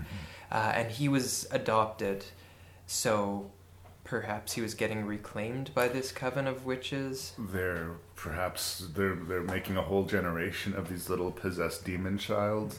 I don't know, and presumably the, as the series progresses on, we're going to be shown more and more. But they're not adding very much new. They're, the percentage of new to Paranormal Activity four is shockingly small. But I'm, I'm going to say it's enough that I I'm still kind of curious to see Paranormal Activity five. Yeah, I, I mean, I've got to note that um, the fact that there's no narrative arc in Paranormal Activity 4, for since I hadn't seen the rest of them, I found a little bit off putting. But if it's a piece in a larger puzzle, and maybe there's, you know, they've got some arc mapped out, one, you know, 1 through 10, and this is an integral piece. I think that that could actually be brilliant. Uh, I'm not sure how much faith I have that How long that's they the can keep it going. But I'm also. It bugged me at first that there was no arc, but it's been bugging me a little bit less the more that I've been thinking about it. Because if the movie is about following, mostly following this adolescent girl through scary situations and being creeped out, then it does a good job of that. Yeah. Um, and I think it might just be part of a larger trend that's going on now towards sort of cynical, nihilistic storytelling. The same stuff that worked so well for me in things like Game of Thrones or No Country for Old Men. That Right. maybe the hero's journey, you know, Robert McKeon um, style of tor- storytelling is sort of getting played out, and there's just for whatever reason, it's it, it, it's uh, appropriate for this moment that there just isn't hope or agency. The things just happen. I never had any any belief in me at any point that this family was going to survive. The second that their neighbors moved in across the street, second I knew I was watching a paranormal activity movie. At this point, it would be changing it up if one member of the fucking household made it out alive, right? So I, I have to say, our protagonist had mm, Survivor written all over her. There was just something about her that I thought she might make it out. Obviously, that guy that was either her friend or her boyfriend wasn't I think it was her chaste boyfriend. um, her parents were obviously doomed. Yeah. But I, I don't know, there was just something so pure and bright about her face that I thought maybe she'll make it. I tried not to look too closely. Um, the thing is, is that for a movie with the number four at the end of it, this isn't bad. Once you're getting this deep into a franchise, it's not easy to keep things fresh. And I'm gonna, I'm gonna say that. I, I, I mean, it's good enough. It's not a horrible movie, um, but there are better chapters of Paranormal Activity before and after this one. Well, um, Paranormal Activity 4 was better than Poltergeist 2, so. High praise indeed.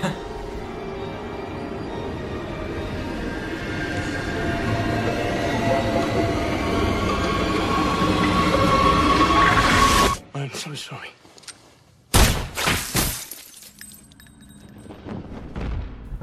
Okay, the time has come, and this is this is what I think people have been waiting for. Would be uh, us discussing White Noise 2. This makes this a proper sequel to your first guest appearance on the Yeah, I, show. th- I actually think this should be the White Noise 2 podcast. podcast. really. This is what we've all been leading up to. And uh, J. Adrian Cook is with us. He watched the film with us, so uh, we might get some of his thoughts as well, because I don't think two brains are enough to process everything that we get thrown uh, in this film. But Uh, I, beginning with the title, White Noise 2, the light. That really makes you think. about stuff. I've always liked light. I mean, preferred it to the darkness, I guess. As with noise, uh, it's something that excites one of your senses. Um, but but what I would like to say right out of the gate is one of the best thing that White Noise Two does is completely ignore everything that is established and really that happened in White Noise One. I don't think anything that happened really has any impact on this film. I don't think any of those events are really made reference to. Were there visible ghosts in White Noise one, Matt? Um, there were like uh, staticky ghosts. The on idea that you could maybe hear or see ghosts through untuned television and radio frequencies was established.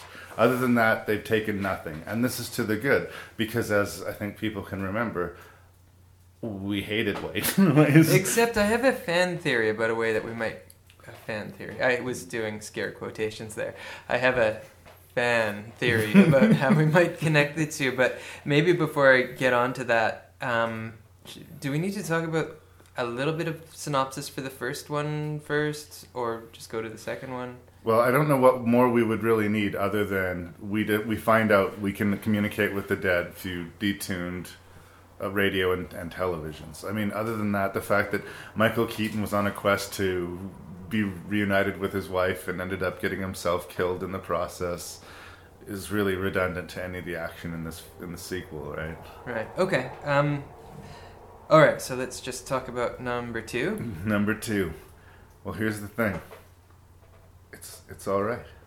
Yeah, it's not bad. It's it's actually good. Uh, yeah. I mean, I don't know if we want to get ahead of ourselves. Okay, oh, whoa, whoa, whoa, we'll put the brakes on here a little bit. Um, It's watchable. It's watchable. Thank you. Maybe that's the word I was looking for, and um, I think that's maybe maybe the goal that the filmmakers set themselves. Baby steps. So Guys, the third let's one make might something actually be good. watchable. let's let's let's set the bar at watchable. Um, in order to help make it watchable, they uh, hired some eye candy. And by that I don't mean Katee Sackhoff, I mean Nathan Fillion. Our Alberta boy. Um, uh, I really hope you guys get to kiss at at some, some point, point, we're going to be cast as lovers. I think. I think we're going to do our own version of Brokeback. Brokeback the musical. Because I don't know why that's not been made into a musical yet. I should copyright that. Um, anyway, Nathan Fillion is the central figure of this film, and uh, here's what I'm going to say again to the positive. I'm fairly regularly surprised by the film. We know that this is about a person who is going to be seeing visions, and typically this comes out of a near death experience. So, in the opening of the movie, I'm waiting for something terrible to happen to Nathan Fillion. And to my surprise, something terrible doesn't happen to Nathan Fillion. Something terrible happens to his wife and child. Well, that's not true. He gets shot. Oh no, wait, No, he, he tries doesn't. to commit suicide. That's right. Yeah, yeah. But at the beginning, we're we're sort of set up to think that Nathan Fillion's going to die, and there's a sort of sudden twist that I didn't anticipate, where his family took the the brunt instead. And already, just a few minutes in the movie, I have been surprised. Already succeeding where the original has failed. Yeah.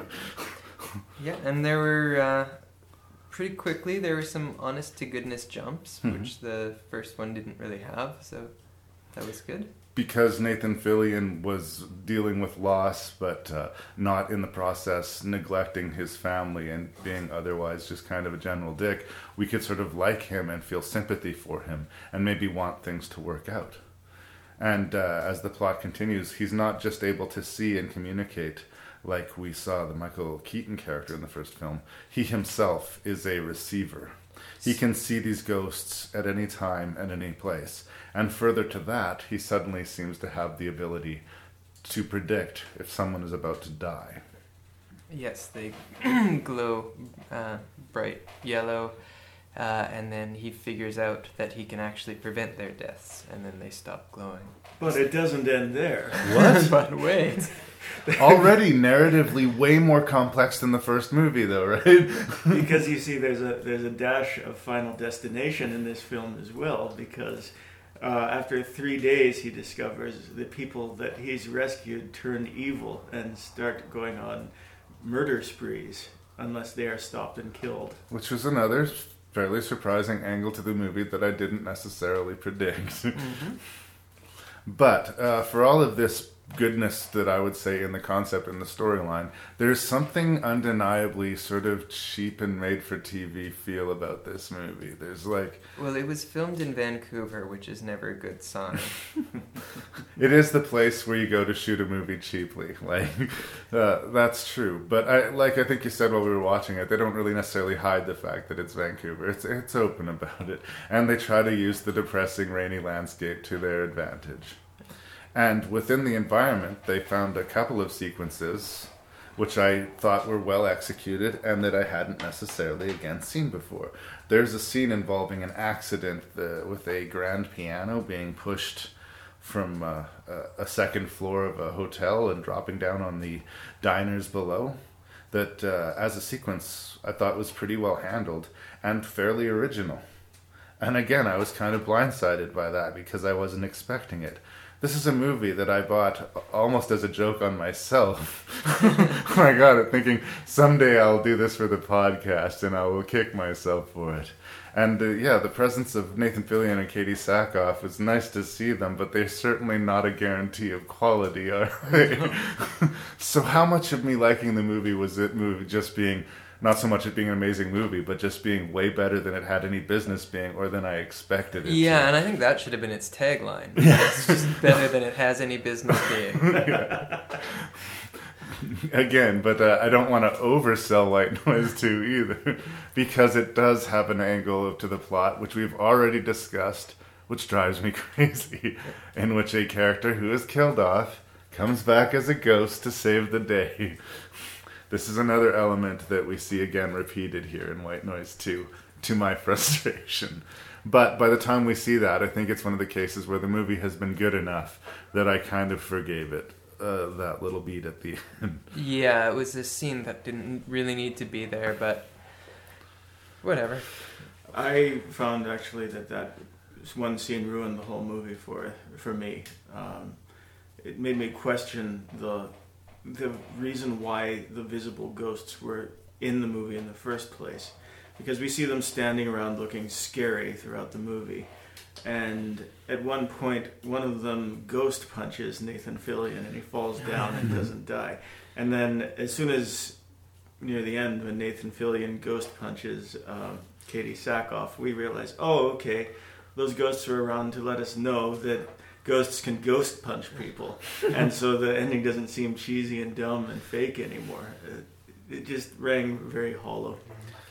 Actually, I had um, a, a, another s- sort of simple moment that ruined a lot of it for me. Uh, sort of uh, rendered the plot kind of useless, uh, and it actually suffers from a similar drawback as the Patrick Swayze classic Ghost, starring uh, Jerry Award-winning actress Demi Moore. Yes. You'll recall. um, but in White Noise 2, Nathan Fillion commits suicide and he's going up to heaven and he sees his family and it's really happy and it's great and it's heaven and then he comes back and he's seen heaven but now he wants to stop people from dying even though heaven's like awesome. Yeah, it seemed like he made the right choice there by killing himself, I guess, if there was that happy ending waiting for him. And really, everything that happened to him from that point was devastating to him and everyone around him. Well, and you only It like, would have been better for him and everyone else had he successfully committed suicide. So, is this a pro suicide? But it's not even it's not even that. So we'll just say that he didn't you know, his suicide is not successful. But the rest of the movie is motivated by him wanting to save people's lives and then the fallout to that. But if you've seen heaven and now you know that heaven is a thing, Yeah. why would you care to save anybody's life? And if people light up like bulbs when they're about to die, presumably that means it's their time. It is something that has been preordained. So, yeah. Well, we learned that there are repercussions to saving the people. As, as J. Adrian Cook mentioned, everybody that he saves turns evil three days later. And it gets particularly complicated because this Katee Sackhoff character, a nurse he's made some sort of vague, emotional, flirty, smiley connection with, uh, She's like the least charming manic pixie dream girl ever. so there's just something not pixie about her, so it doesn't work. But she totally is trying to play that. Uh, the whole thing is this nervous, giggly energy, which Katee Sackhoff does all of the time. It's Katee Sackhoff. No, but like Katie maybe I'll stop by your house with some cheap wine. Isn't that whimsical? Yeah, I don't know. I don't know. Um, for the good turns that the script takes, and they do take a lot of them, I got really frustrated with the way that we were being spoon fed all of this information. They were making sure that everybody understood what was going on, including Grandma in the back of the theater who was actually asleep. Yeah. like, like, like he collects the book from the man who had shot his family and finds out that his story mirrors his own. This guy had cheated death and was trying to do what he was, and uh, if not for him shooting his family, his family could have at that moment turned on him for all he knew. Um, but they show the tactic and they show the flashback and they show Nathan Fillion pondering over it and they, they ask you to put the dots together and they take such a long time for it. For me, I knew right away what was going on and the fact that they lingered on it for so long, painstakingly, over every inch of it was just like, please put the fast forward button. like, can we fast forward these scenes? You And know? he had to delve into numerology himself in order to justify it. Yeah. And we, we had it figured out, but uh, pretty quickly. Yeah. But it, it- you know, he had to sort through all these old texts and make uh, links to the Bible in order for him to truly understand this is what was happening. And then over and above that, they put visual cues. When we are reintroduced to the Savior person, they will put a, an upside down cross in the frame to make sure we understand that this person is going to be evil. Give me a little bit of respect. Well- respect me enough to understand the story you are attempting to tell, right? Unless we fear that the uh, filmmakers respect us too much, there was a little girl in red at one point. Schindler's List and Titanic and Yeah. you know everywhere else cheap emotion is to be manufactured. Yeah. there's some computer algorithm for some inject archetypal female. Yeah, it's it's bad, and it's used here. And again, the same story told in a less sort of spoon-fed way, I think would have been quite strong. I got the feeling like this script was probably not originally White Noise 2. No, I'm sure it was a movie called The Light. Yes. It became White Noise 2, The Light. Yeah, if some unproduced screenplay that they decided to throw this name to. Um, but it is it is a much better movie than the first film, Yeah. while not being a fantastic movie by any respect itself. I was gonna say that you know for a movie you guys build as being watchable at the start of the review, it's the review's kind of turned sour.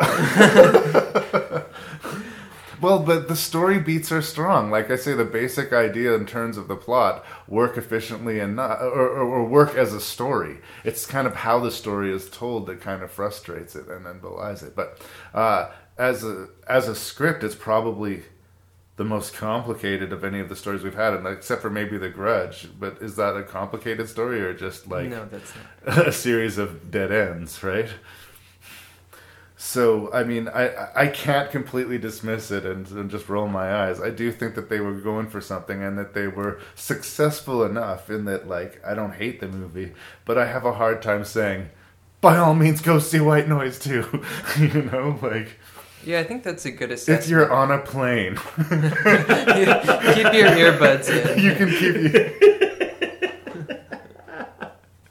Is there anything else we want to say about White Noise 2? Yeah, my fan theory, Yes. how White Noise 2 could uh, fit in with White Noise 1. Uh, one of the reasons why. I, did White Noise 1 win the Jerry for the WTF? Yes, it Last did time because, because- the final scene was so inexplicable. And there's a lot of inexplicable elements, including a serial killer that just pops up out of nowhere. Right. But what if the, this White Noise 2 was like a prequel, and what we didn't see off camera is that the serial killer Had had saved- saved somebody's life before, and he was just serial killing this woman so she wouldn't become evil. Well, I hate to, to, to, to shake down that, that, that, that fan theory because I know you're a big fan, but I think you're giving the first film way too much credit.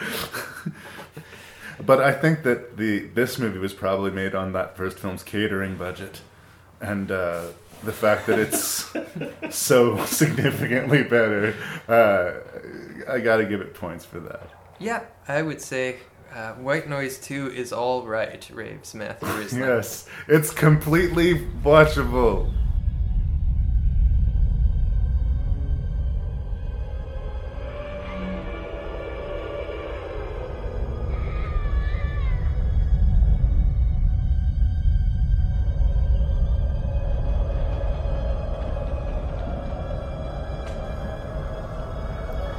Stephen King has a, a, a intense relationship with television.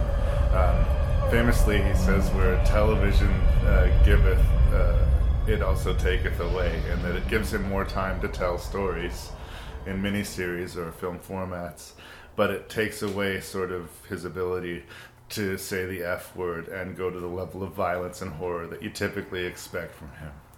Um, but in the early 90s, this was where King was big business in prime time. There was a whole series of not very good Stephen King adaptations, Must each one more popular than the last. It must have started with It, right? There was Golden Years. It, The Langoliers. Oh, there the was- Langoliers, Yes. yeah. Yeah, um, the, and then eventually leading up to The Stand and Storm of the Century and Rose Red. There's just, it goes on and on and on. Um, earlier on here in this, uh, we have this adaptation of something, sometimes they come back, which is from his first collection of short stories, Night Shift. And I think for me, one of the most problematic things that this film has to contend with, and it, it's a problem before any cameras roll, is that for me, this is every single almost cliche Stephen King thing wedged into one story. If there was a computer program designed to emulate a Stephen King like short story, this random set of ingredients could be interpolated and spit out this movie or this story. At the time he was writing the story, he was very young in his career, so you couldn't really say he was ripping himself off. But this is sort of a, a real crystallization of something that he would go to again and again and again. And I'm used up on it. And I'm wondering if I wasn't used up on it, would I have liked sometimes they come back more? Well, I don't know if I mean he's got to be one of the most prolific writers of the 20th century and he's got I mean he's had a billion things adapted, but he's had a billion things not adapted. Yeah. Um, and really wonder why somebody decided that sometimes they come back would be this is the one that we're going to be doing.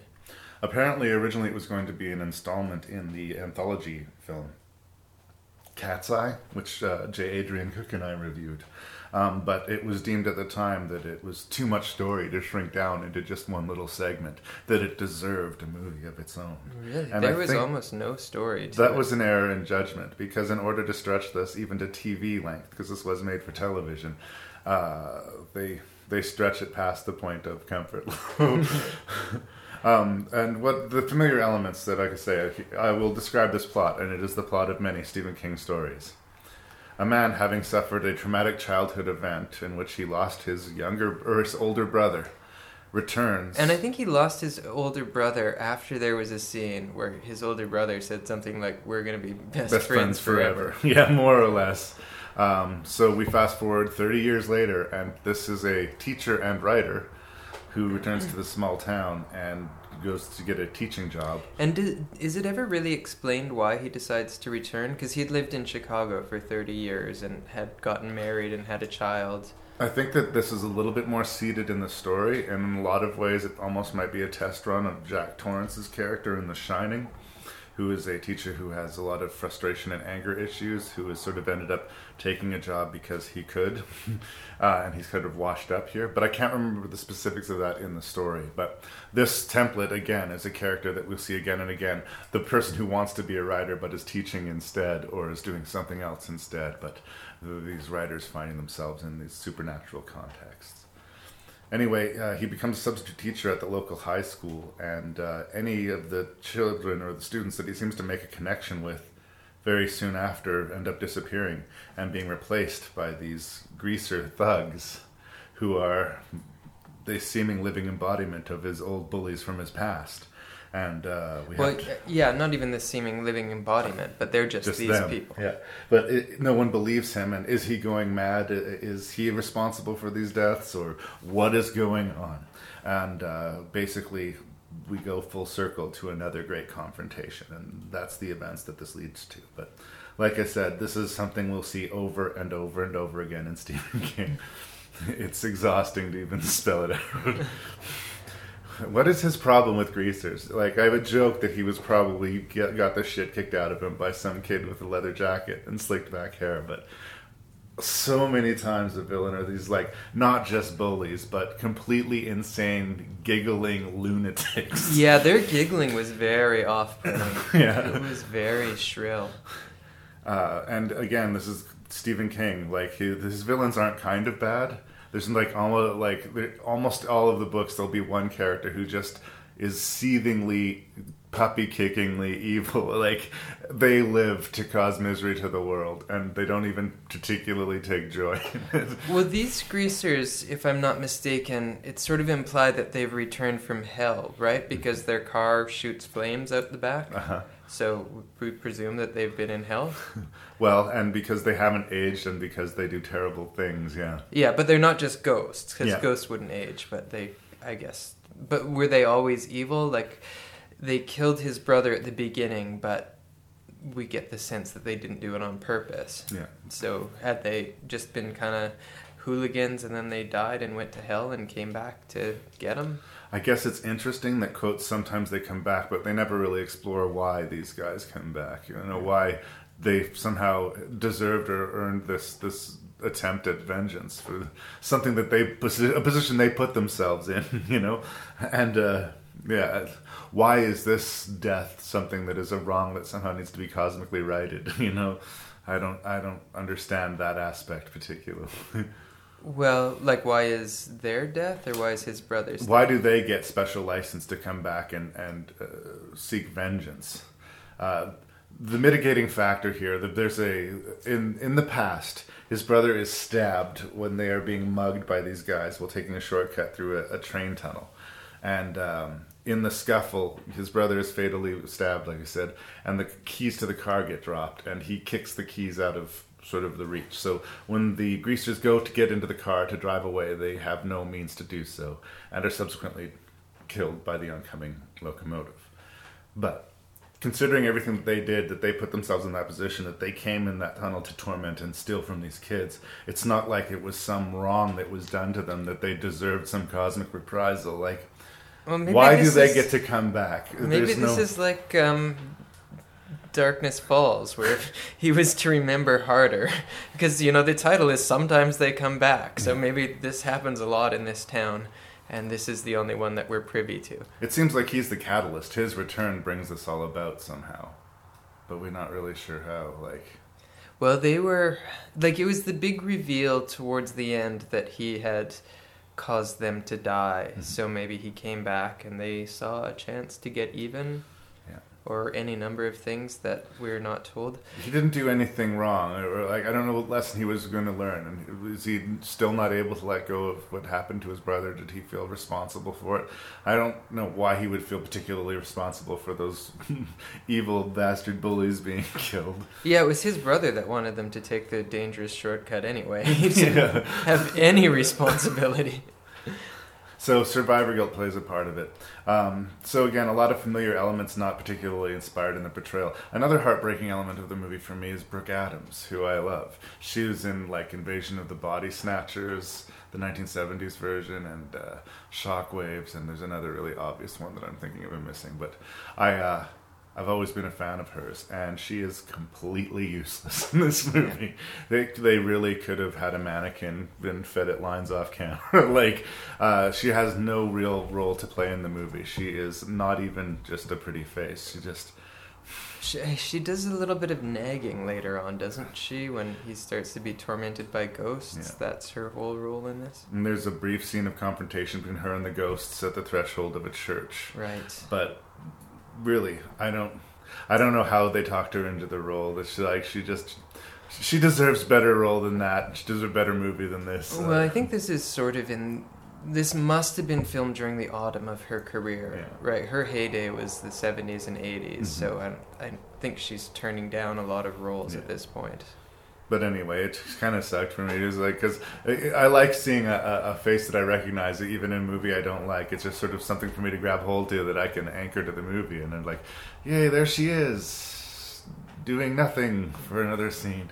Yeah. But that wasn't unique to her. That, that was pretty much the movie. Yeah.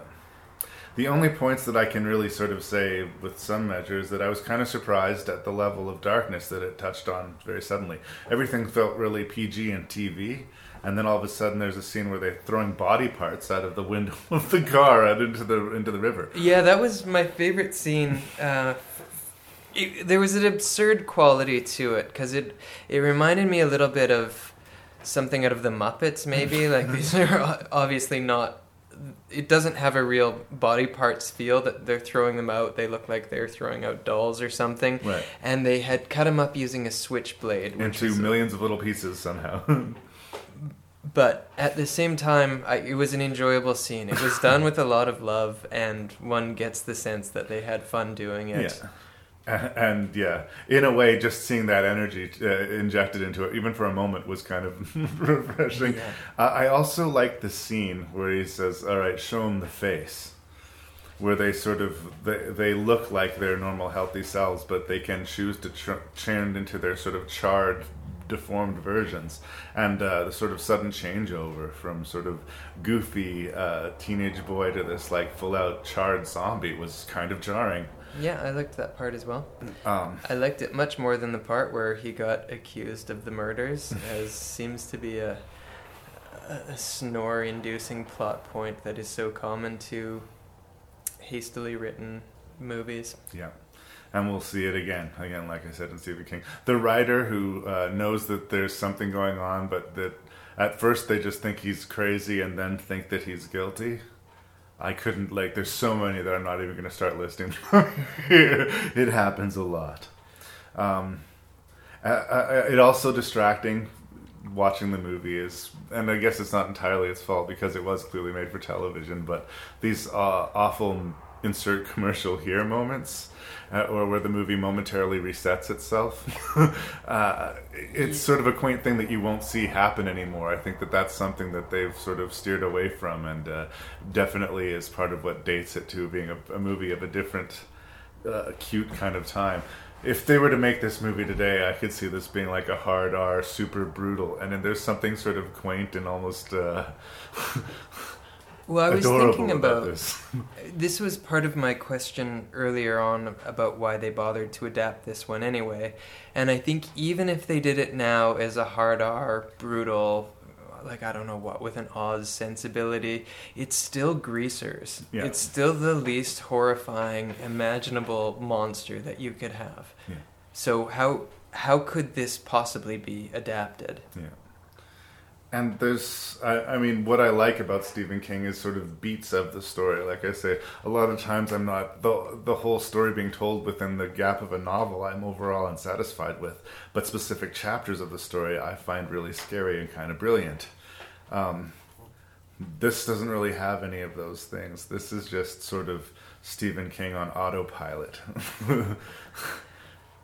Yeah, and like the screenwriter on autopilot, the actors kind of on autopilot. The one that I did like, shoot, who's that actor? He played Larry on Newhart. right. Um, He was the one of the greasers that hadn't died um, when the rest of them did, so he didn't go to hell. He sort of lived a miserable life, yeah. and he gets recruited to help our hero. Um, and I thought he did an admirable job with it, the material. Right. But I mean, he's always good. so. Yeah. But the, the once we get to that conclusion, it is nothing unexpected happens, and the things that do happen are really cheesy. Like somebody that dies earlier comes back as a ghost to help him. Have I mentioned how much I hate that? that his older brother, who died 30 years later, suddenly shows up to save the day.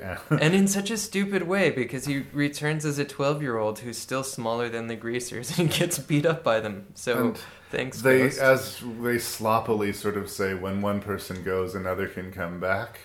If you wanted to use that as license to justify why the older brother or now younger brother ghost returns, I guess you could. But I don't think it spokes, speaks anything for the phantom locomotive, which subsequently comes and runs over the other ghost. yeah i think that was there maybe so there could be an emotional core in the climax because there has to be a sacrifice the m- movie had been setting up although never explicitly that a, a regular person has to die before a ghost comes back um, and then why the locomotive showed up I, maybe they had to reenact the tragedy of all those years ago Uh, it wasn't satisfying, nor was it unexpected.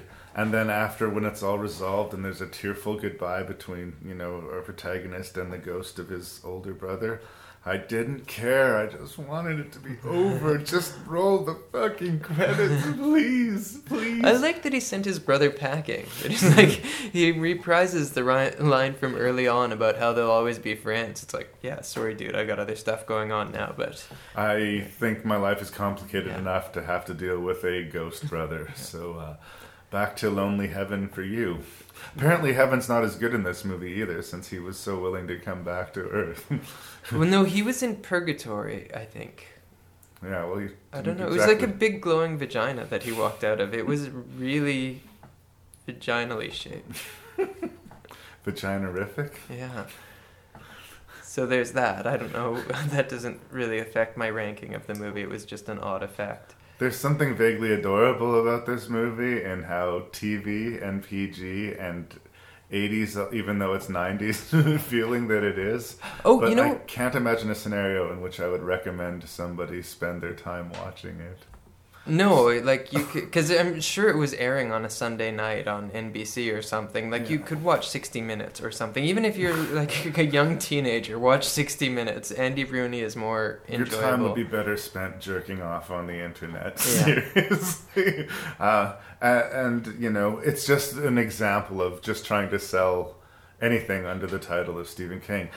The the real sour grapes about this is this is a fairly faithful adaptation. This is just a completely mediocre story told in a mediocre fashion in a mediocre medium.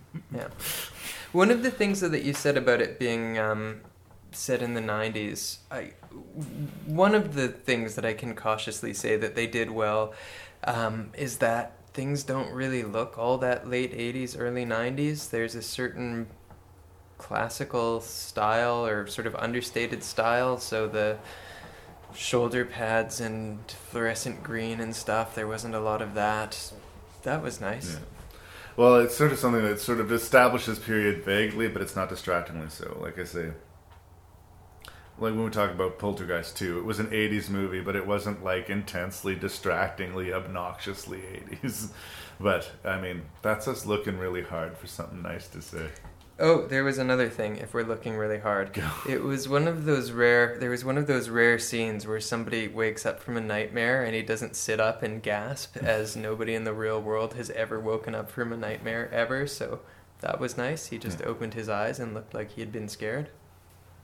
So there, there's that. Good job. Yeah, actually, I changed my mind. Thumbs up. That's what I'm thinking. that tipped the balance. I was just right on the edge, and then it. So uh, now the hard part, brother. Now we gotta rank these fucking.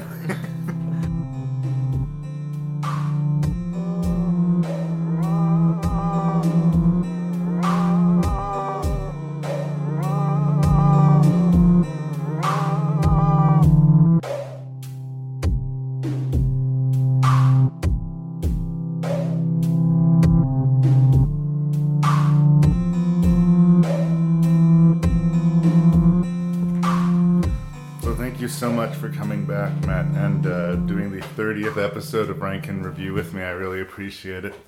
The, one of the many crazy things about this list of mediocrity, I guess, would have to be honest about it, is that in spite of that, I found it really, really difficult to rank these movies. And it's not that I was like passionate about it, but nothing seemed to belong at number one in some ways. Yeah, nothing really seemed to belong at number six. There, there are a lot of senses in which they were all about as good as each other, with you know a couple sort of better.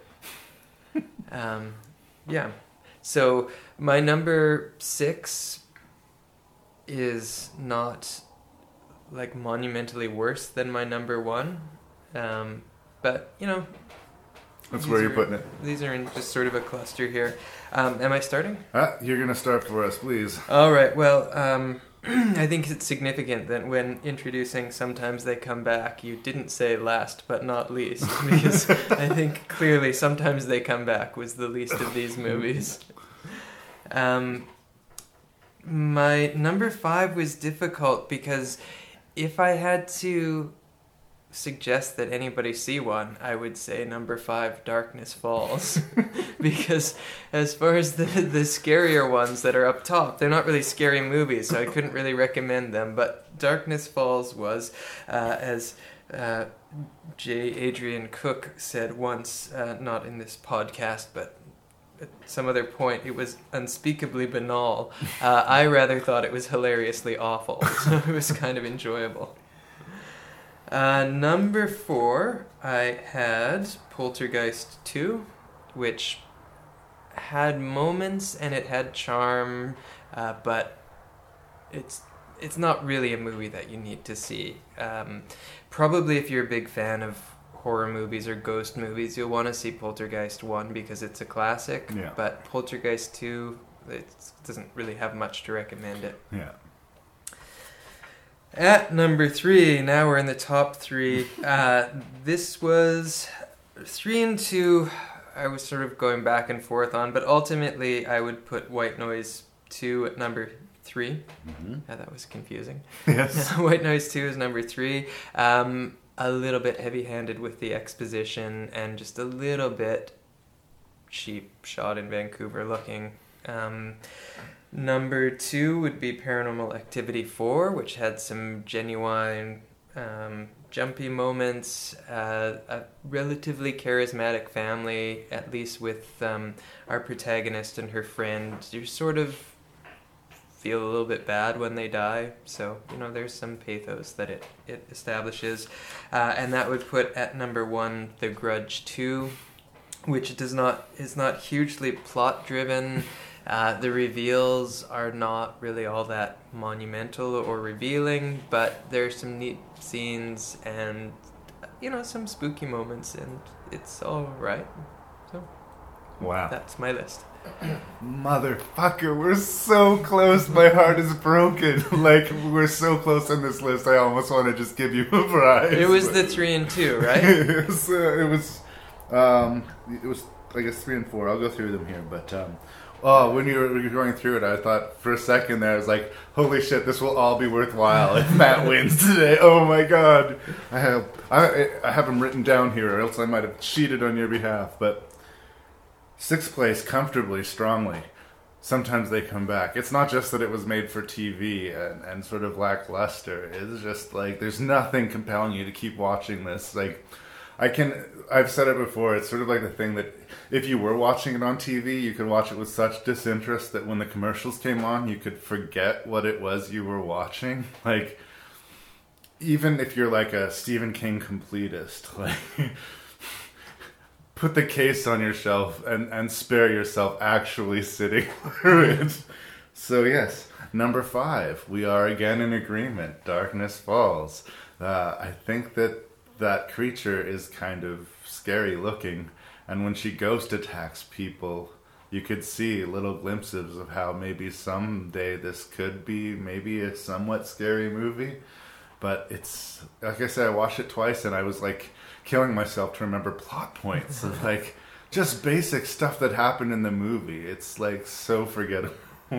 In fourth position, that's where I put uh, White Noise 2. Dang it! Dang it! Um, I put, I don't know, like I said, it's just, it's moving in slow motion.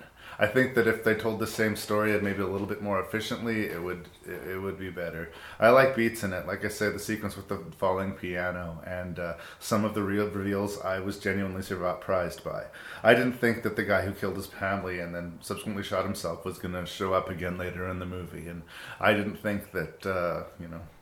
I was I was sort of surprised by a few plot elements, so I'm giving it some points for that. Uh, I put Poltergeist 2 in third place, and I think this might be nostalgic charm that kind of caught me up to it. I mean, I know it's not a fantabulous movie, but I was surprised how much I liked it when I sat down to watch it now because I was preparing myself for the worst. And again, that central performance by the villain, that uh, that actor, you know, it was his last performance, but he went out fairly memorably. Paranormal Activity 4 ranks at number 2. It may be one of the weaker entries of the Paranormal Activity series, but it manages to be one of the strongest members of this collection of ghost movies. In its way, it's another Paranormal Activity movie. But I like the Paranormal Activity franchise, so that's enough for me. Maybe mood specific, but mm, its ranking at number 2 may seem a little bit artificial. Like I say, I'm not passionate about it, but yeah, and we agreed. And The Grudge 2 being number 1. Um, it gave me what the first Grudge movie didn't, in that it was some kind of closure at the ending, and uh, some of the boost scares work. And you know, it, it, it might be strange to the point of absurd, and maybe more absurd than scary, but uh, uh, more absurd than, than scary. But the fact that a ghost attacks someone from their inside their bunny hug. I'm sorry, did you just say scaly? Scaly? In re- reference to the one Japanese movie on the Scaly. You're So scary. racist. Yes, it's a very scary gradatura. Doing that. I apologize. Um, the bullet point here is this is a very mediocre list, and the next time you do rank and review, we're gonna have to get you watching some quality films because this be bullshit. Yeah, and I do think I should get a prize for how close I came. anyway, we'll discuss that when the tape stops rolling.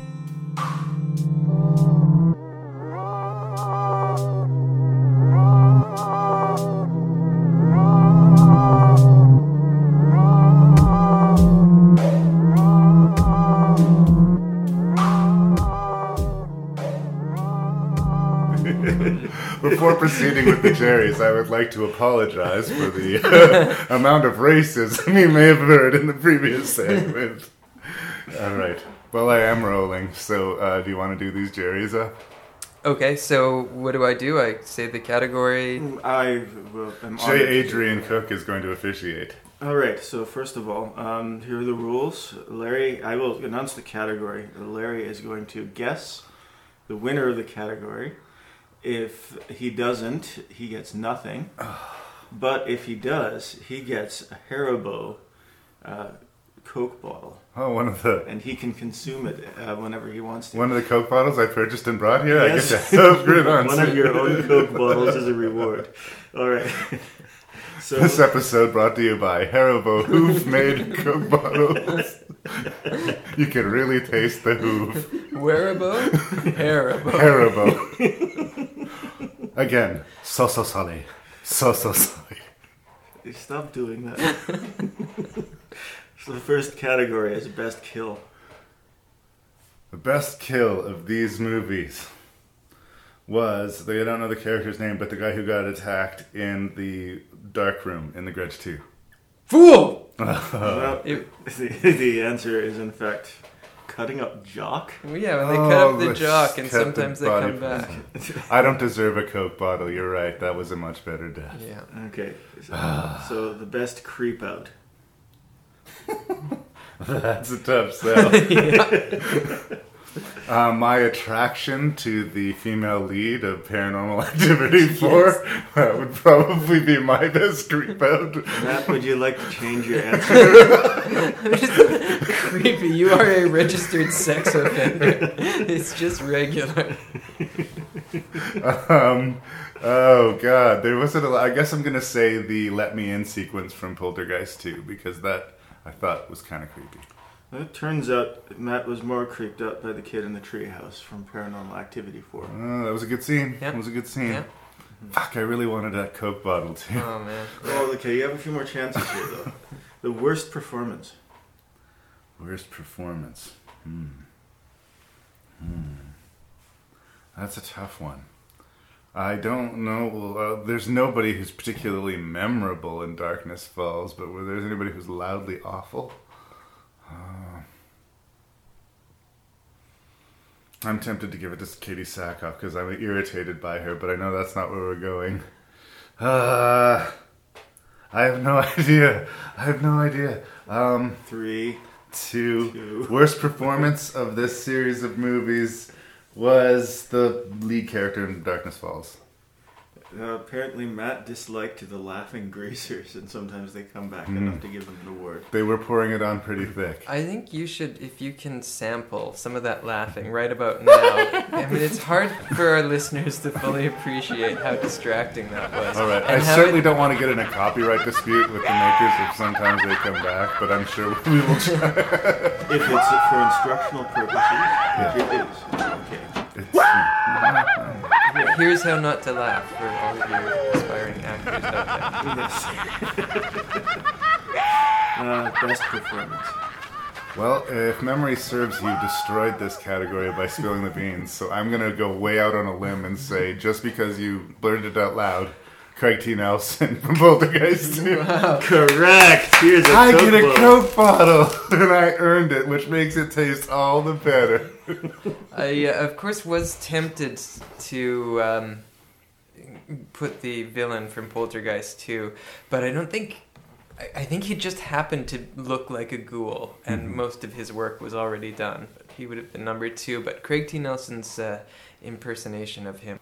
All right. Um, oh, we also have the Wast kill, which I believe is supposed to be worst. And uh, yes, Matthew, by the way, is going for his PhD. The worst was- kill of these Going for my. PhD in spelling. Um, Nathan Fillion's ghost, ghost killing Katee Sackhoff. Oh, that would have been a in the good white one. noise too. As much as it was nice to see Katee die, it was kind of a contrivance of the plot. I don't know if I've mentioned I don't like it when characters who die come back as ghosts and save the fucking day. Make sure I, I mention that at some point in this podcast because I'd like that message to come through. But you kind of liked the movie Ghost. That was the whole premise. the, the, he came back to avenge his own death. Yeah. I think I- you I- just I- got lawyered. Did I get lawyered? I, well, I typically what I don't like it when they show up at the very last uh, at the beginning to sort of save the day. He wasn't a ghost for the whole movie. Is what my point. But we all know how much you like Ghost. so.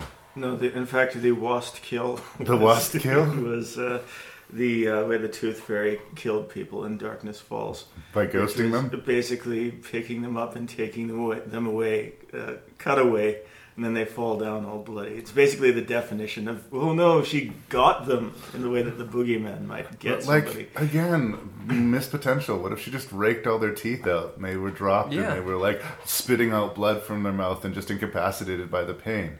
Yeah, See, this movie's she- already better with my notes. She just gets them. I'm gonna get you. Ah, I got him. I'm gonna get you, kitties. But no, it wasn't like that. Or was it the Wust? I would say that was pretty much the wasp. okay. Biggest unintentional laugh.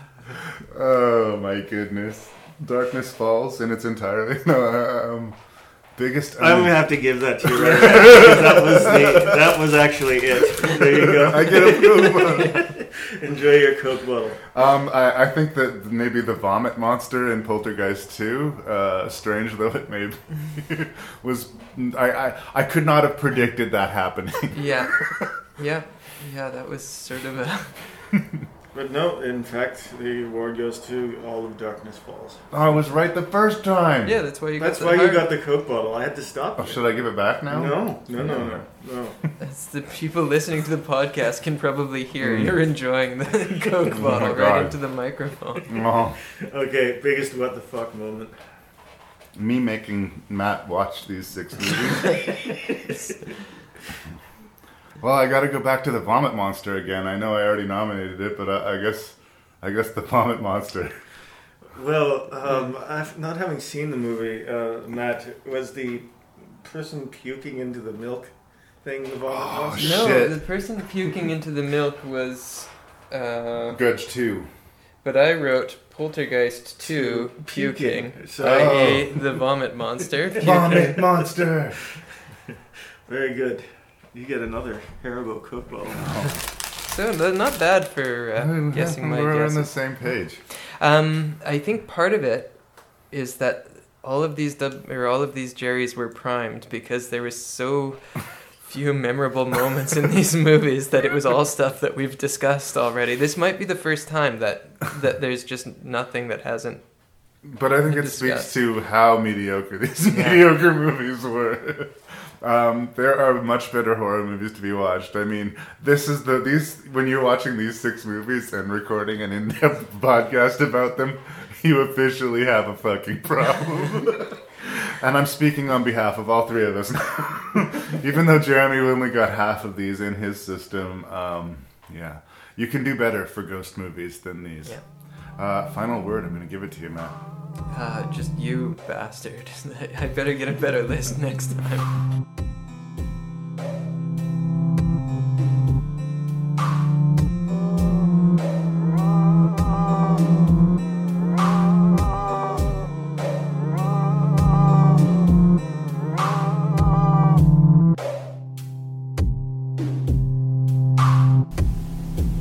So it was, we came to the end of episode 30 of Rank and Review.